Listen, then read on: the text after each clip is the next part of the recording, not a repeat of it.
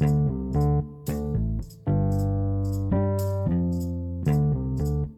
everyone. This is Scott Lutz, and welcome to another NIV Bible reading of the day. Um, I have been sick. That's why I have not been posting lately. Um, just want you to know that uh, I'm still around. And anyway, um, today we're going to be reading out Genesis 19:30 through 38, and then Matthew 7 7 through 12. Let's go ahead and read the scripture. Lot and his daughters. Lot and his two daughters left Zoar and settled in the mountains, for he was afraid to stay in Zoar. He and his two daughters lived in a cave. One day the older daughter said to the, to the younger, Our father is old, and there is no man around here to lie with us, as is the custom all over the earth. Let's get our father to drink wine, and then lie with him, and preserve our family line through our father. That night they got their father to drink wine, and the older daughter went in and lay with him. She was not aware of it when she lay down or when she got up. The next day the older daughter said to the younger, Last night I lay with my father.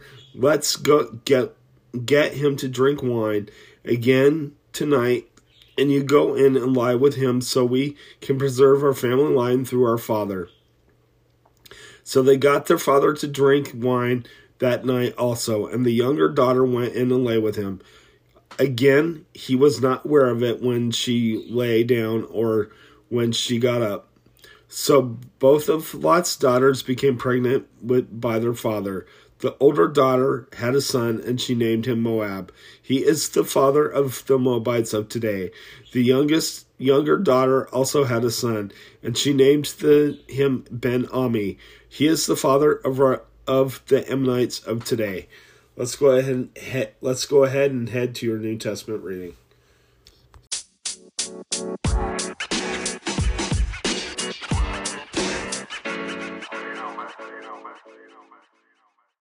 Okay, so this is your New Testament reading. Um, this is uh, today we're in Matthew 7 7 through 12. Ask, seek, knock. Ask and it will be given to you. Seek and you will find. Knock and the door will be opened to you. For everyone who asks receives. He who asks, he who seeks finds. And to him who knocks the door will be open. Which of you, if his son asks for bread, will give him a stone? Or if he asks for a fish, will give him a snake? If you then, though you are evil, know how to give good gifts to your children, how much more will your Father in heaven give good gifts to you, those who ask him? So, in everything, do to others what you would have them do to you. For this sums up the law and the prophets. Let's go ahead and close in prayer.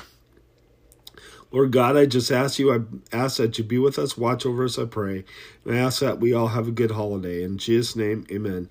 God bless you. Have a Merry Christmas, and God bless you.